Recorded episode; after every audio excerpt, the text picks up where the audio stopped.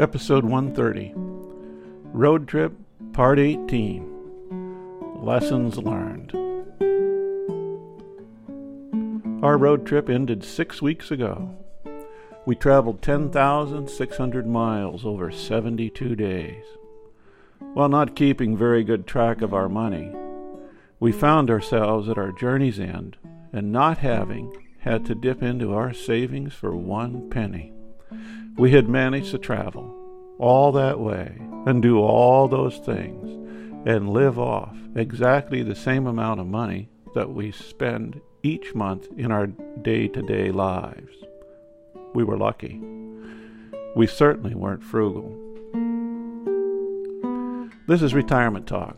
I'm Del Lowry. When we started this road trip, we indicated that we would try to follow the suggestion of the Epicureans in developing the cult of happiness anticipation, actualization, and reflection. We've held true to that goal throughout the trip. It's now time for the reflection. Brenda and I agree that the trip was every bit as good as we imagined. The dream of climbing into a car and ambling off across the country became a reality. The planning and the days on the road brought change and novelty into our lives. We were very pleased with our decision about what type of vehicle to take on our trip. You may recall that we purchased a nine year old Lexus SUV for this trip. It was as comfortable as promised and was totally carefree Gas and one change of oil were the only car expenses. The comfort was such that we ended each day ready to ride our bikes or seek out a health club. We averaged just over 20 miles per gallon. The smoothness and quietness were a bonus.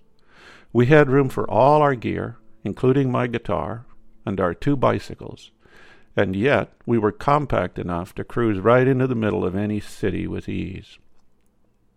Our decision to arrange home exchanges before we ever left turned out to be excellent. We very much enjoyed our four to seven days of staying in one spot with all the comforts of home. The owners always left notes and hints of places to go and things to see.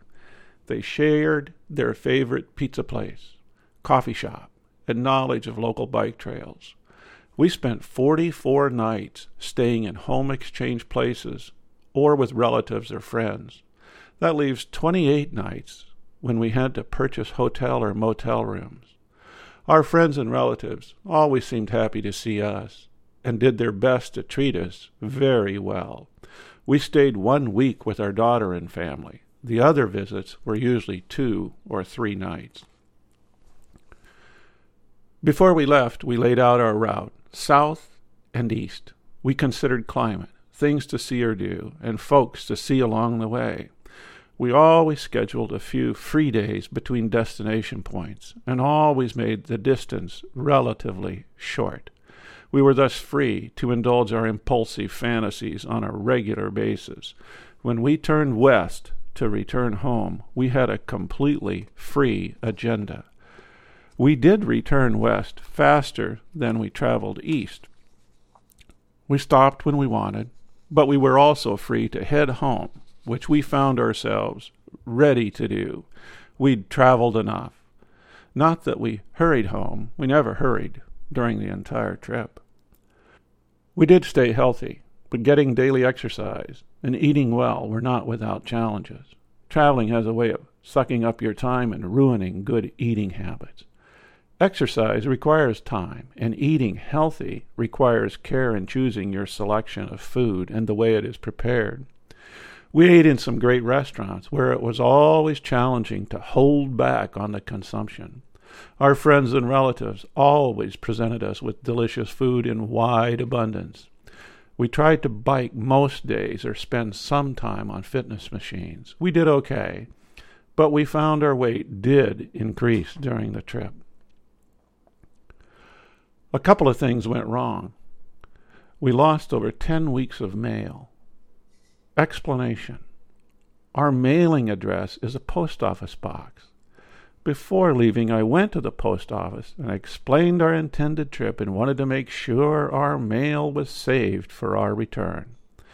We were told to fill out this yellow card, and our mail would all be held at the main post office until our return.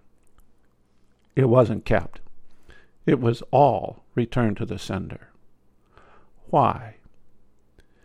They told me that our post office box rental fee had come due while we were gone. They put a card to notify us of this in our mailbox. Of course, we didn't get it, since they were keeping it until our return.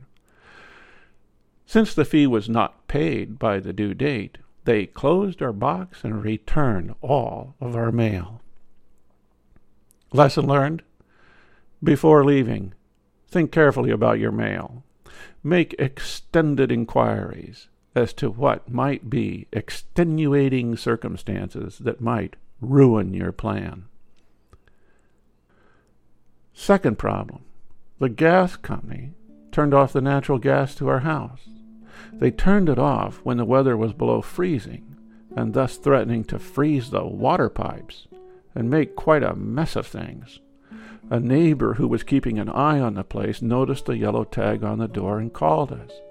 We contacted a good friend who also lives in the neighborhood, and he pursued getting it turned back on the following day. Our pipes did not freeze, but it was too close for comfort. He had to have the entire account transferred into his name, and it cost him over $200 to get the job done. What happened? Before we left, we had arranged for automatic payment of our gas bill. The payment was to be automatically taken from our checking account each month. The gas company did not get their payment for three months and thus disconnected. Why didn't they get their money? Because they had entered the wrong account number on the submission slip to the credit union for payment. They had typed in two threes instead of two twos at the start of our account number. The gas company eventually admitted that it was their mistake and returned our friend's money and all penalties they had assessed our account. All was well. However, it was a concern. It took a lot of our time and our friends' time to correct the mess, and we were close to having our house freeze up. We could have broken water pipes and have flooded house. Lesson learned? Next time, we will check our accounts from the road and make sure all payments have been made on a monthly basis. Brenda's already talking about a second trip. We would take the northern route. A good road trip is hard to beat. This is Retirement Talk.